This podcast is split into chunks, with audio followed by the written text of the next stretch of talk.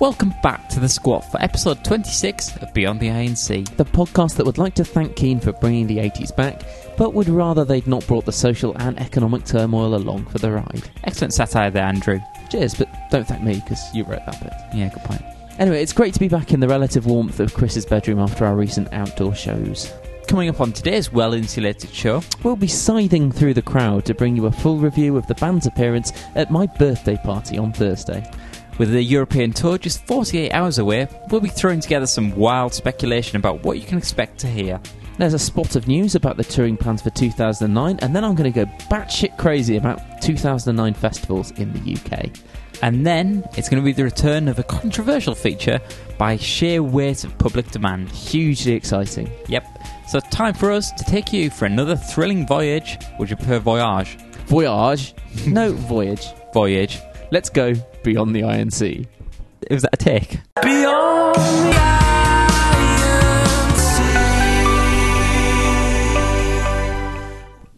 Let's tackle the news first, and the Lovers Are Losing single is out now, featuring a new song called Time to Go. We'll spare you the full analysis, but it's a little sketch of a song, really. Yep, Chris and I will have a go at remixing it, and we'll get back to you. Speaking of remixes, CSS have put out their own carnival themed remix of The Lovers Are Losing, and you can download that for free from the excellent Popjustice. Lots of fun to be had there. The band played a three song set for a cracking edition of BBC's later programme this week, alongside Jakob Dylan, The Cocknbullkid, and Bloc Party. That's on iPlayer now if you've not seen it. And you live in the UK.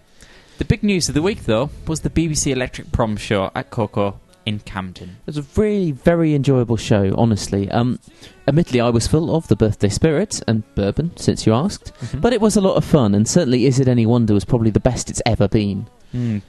They were joined by two saxophone players, a string quartet, the rumoured musical saw player, and then finally a full choir for what was by a distance their most musically ambitious show to date. Putting on such a show together like that is pretty difficult, and we're going to be honest, there were moments when it just didn't quite work. Um, I think the principal thing that was wrong with it was that there was an awful lot of screeching feedback from the strings. Yeah, I think that was because the sound on the stage from the band was so loud, and to pick up the violins and things, you really needed the microphones to be up very loud, which meant that there was just general feedback coming from from the violins and string sections, which meant you couldn't hear it at all as well. They needed a bit more shielding around them, really. Yeah, there was a little barrier between uh, the string quartet and the uh, and the drums, but it, it sort of went down to Richard's knee, really. Which so any sound from the cymbal was just going straight over it. And And just needed to similarly, much taller, really. yeah, and similarly from all the amps on the stage, you know, the pianos and, and everything. So so they, they should have shielded off the uh, string quartet, in my opinion, a little bit better. Had been sort of like a big clear box or something. Yes. the, the feedback issues caused real problems with Atlantic and with Somewhere Only We Know. Um, I mean, they weren't so bad that they derailed the whole set altogether. It just took a bit of the gloss off those songs. Yeah, I mean, there was a string quartet playing, and we could see them, but we couldn't really hear them for the most Mm. part. That problem shouldn't occur at the Union Chapel, though, if they appear with strings as they did last year. Mm-hmm. It's um, it's in a very residential area, and it's got one of the strictest noise levels of any music venue in London. hmm As a result, there won't be the same problems with strings being either drowned out or feeding back over the PA. Tickets for that show are now sold out, and that's bad news for Chris because while I was able to grab one, the system timed out just as his order was being put through, so he's currently without a ticket. Yeah, I really wouldn't mind going though. So if uh, anyone has a spare ticket or two and they can help me out, drop the podcast a line at beyondtheinc at gmail.com. I think it'd be much appreciated all round, especially as he is really good at guilt tripping me.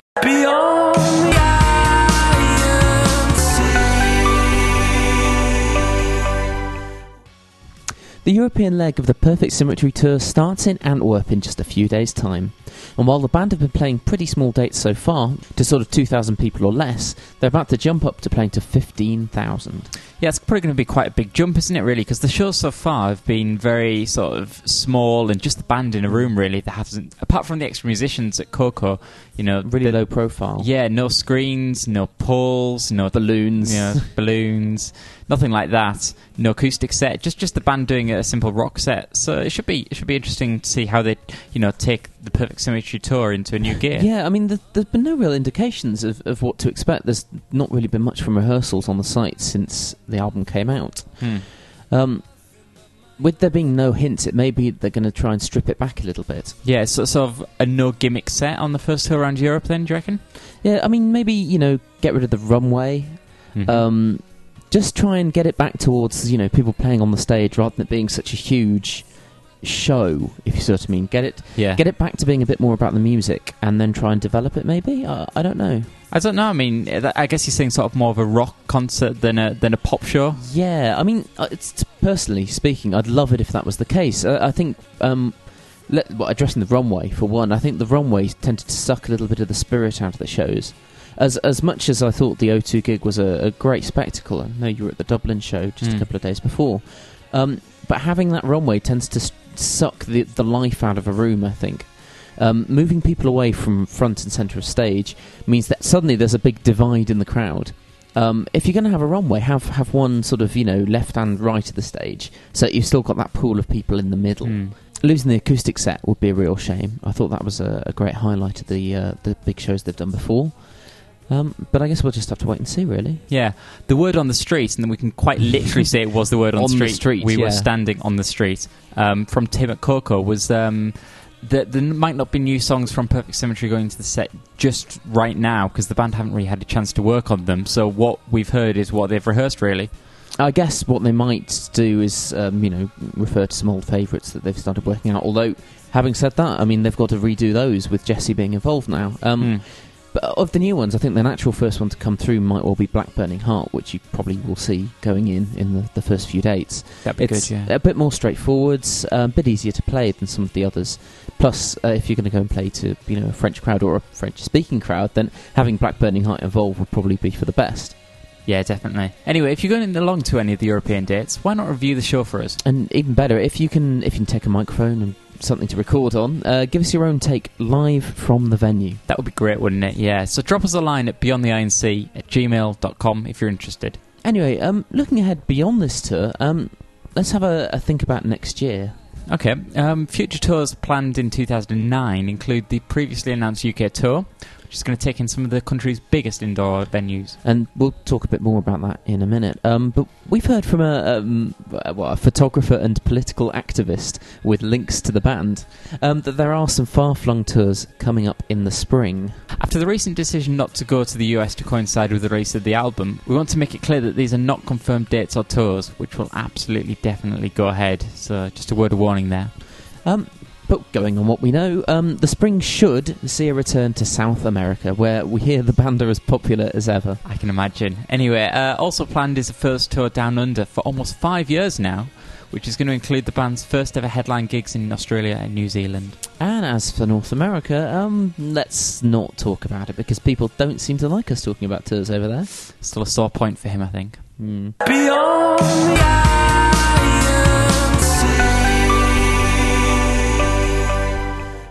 Well, that's what we've heard about overseas touring, but I want to look a little bit closer to home and think about next summer. And by home, we mean the UK. So, first of all, let's put a big red speculation siren on here.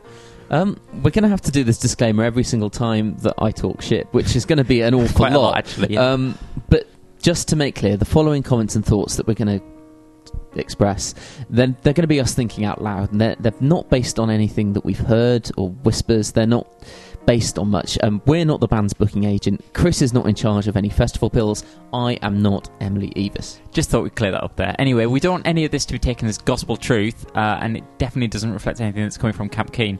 Although, although if I any mean, of this does come true, we are going to be taking all the credit. So, obviously, naturally. Um, but yeah, I mean, it seems ridiculous that we have to go through that, but we really we don't want to, you know, have people buying tickets for things or assuming that things are going to happen when um, they might not. Isn't it? This is this is you know this is where there's blame, there's a claim, and Yep. I don't want there to be any blames or claims as far as we're concerned. anyway, all that said, we reckon 2009 is going to be a pretty big summer for the band in the UK. Well, yeah. Um, if you look back over the last few years, it's not all gone well when it comes to summer gigs. Um, well publicised problems that surrounded their only big festival show in 2006. Um, there's a really high profile cancellation of their only UK headliner in 2007. Um, had a summer off in 2008. Um, so basically, there's four years worth of lost time that they've got to make up for um, when it comes to the, the British outdoor season. Hmm. Oh, you've been pretty good at the whole festival speculation thing in previous years, um, back when you had your Keane.at column and on the boards.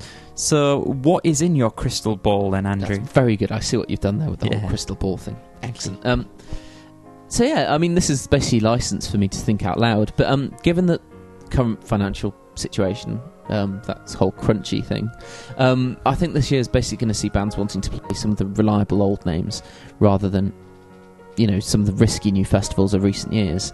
Um, Keane in particular, they were burned by Flam. Um, but that's a bit of a Welsh pun for you there. Um, but that, that was good. the, that was the festival that was cancelled in 2007 that they were meant to be headlining. So you, so you reckon it's going to be the bigger ones next year? Yeah, um, it's it just makes sense. You don't want to book the band in and organise around playing a festival that's not going to happen because they just don't sell enough tickets or they've got financial trouble. So the reliable festivals are the ones that they're going to be playing at. I think.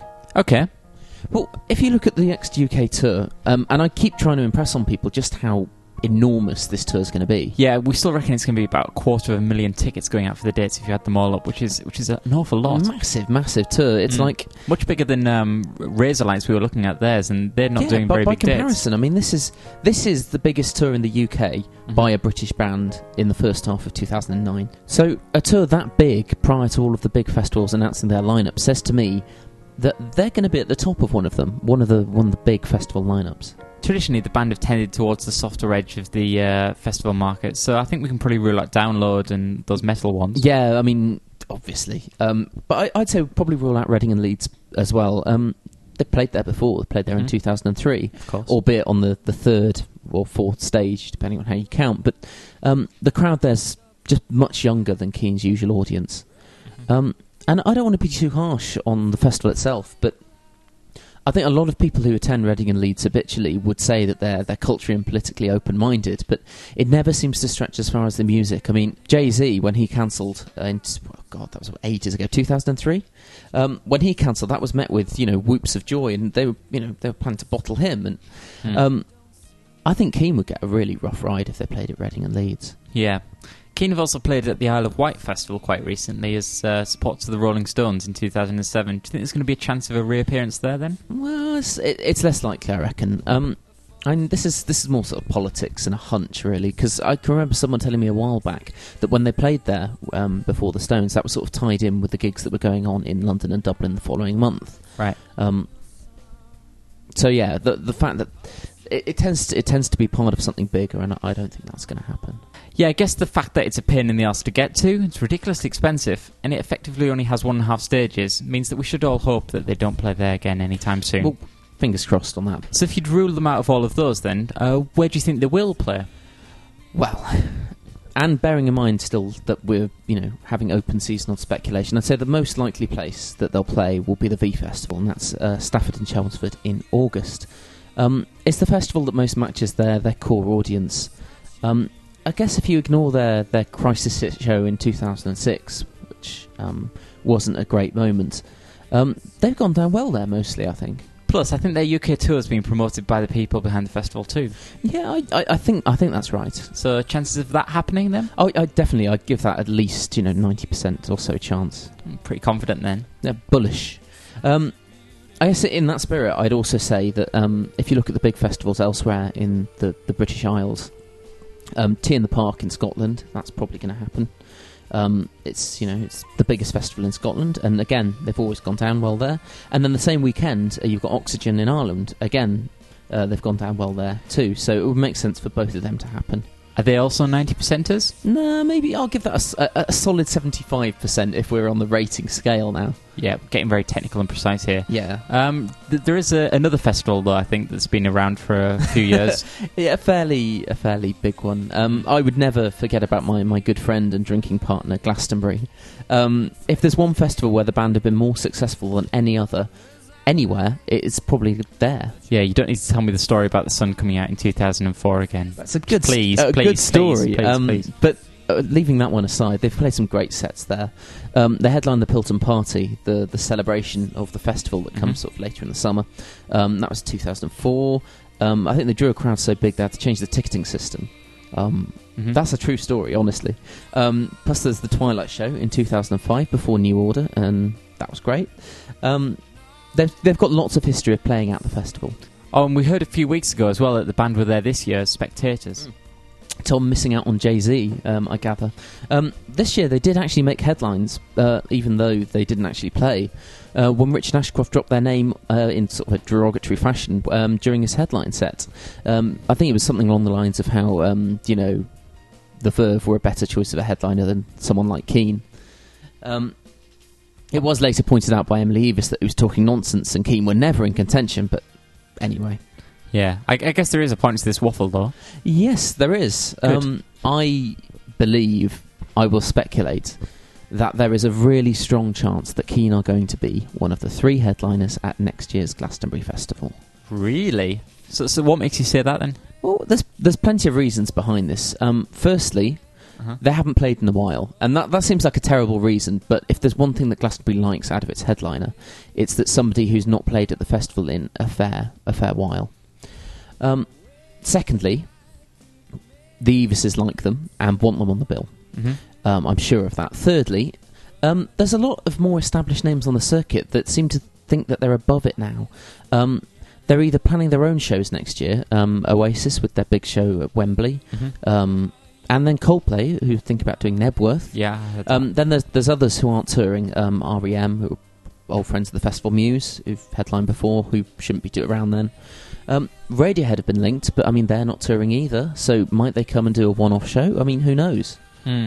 Radiohead seems to play every year, though. But I mean, I guess that rules out a few of the bands who have been rumoured. Yeah, um, I think also they've they've got the songs and the pedigree now to be considered uh, Glastonbury headliners. Some of their peers from 2004, that that sort of that class of great year of music, That was a great year. um, they've headlined in the recent past. Uh, the Killers headlined on you know an album and a new album coming out. Just uh, just a couple of records. The Kings of Leon have done it.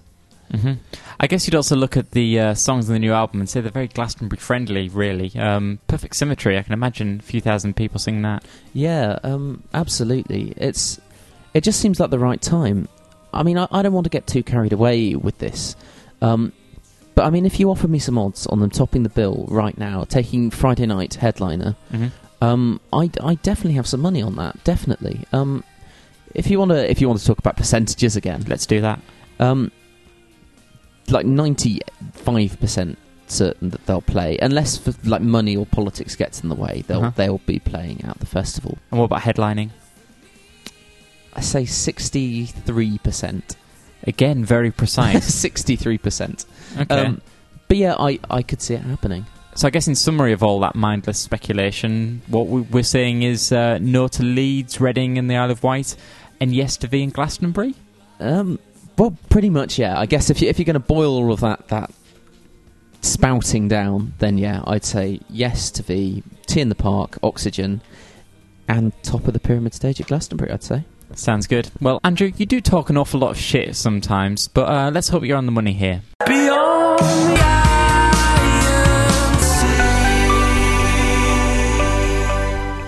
After scores of complaints, questions been asked in Parliament about it, and public pressure being applied to us to bring it back, we have a surprise for you all.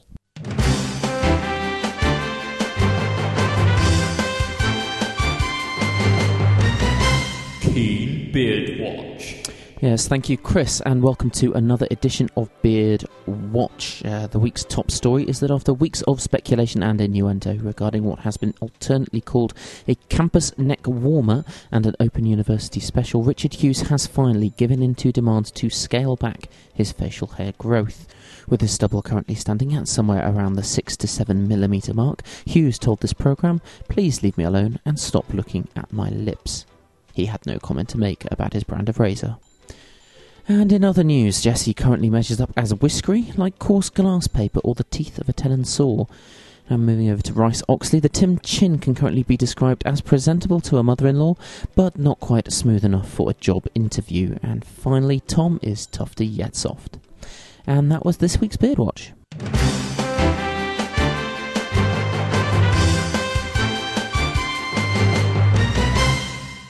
Beyond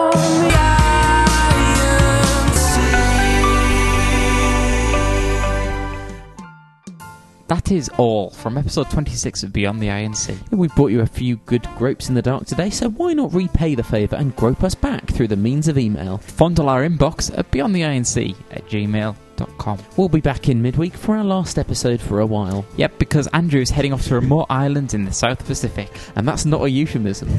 Apparently not. We'll be bringing you reports on the start of the European tour and giving our thoughts on Perfect Symmetry demos. so until then, um, haven't you got something you want to say to me, mate? You're a dick. Uh, try again. Oh yeah, happy birthday, mate. Cheers, pal. Bye, everyone.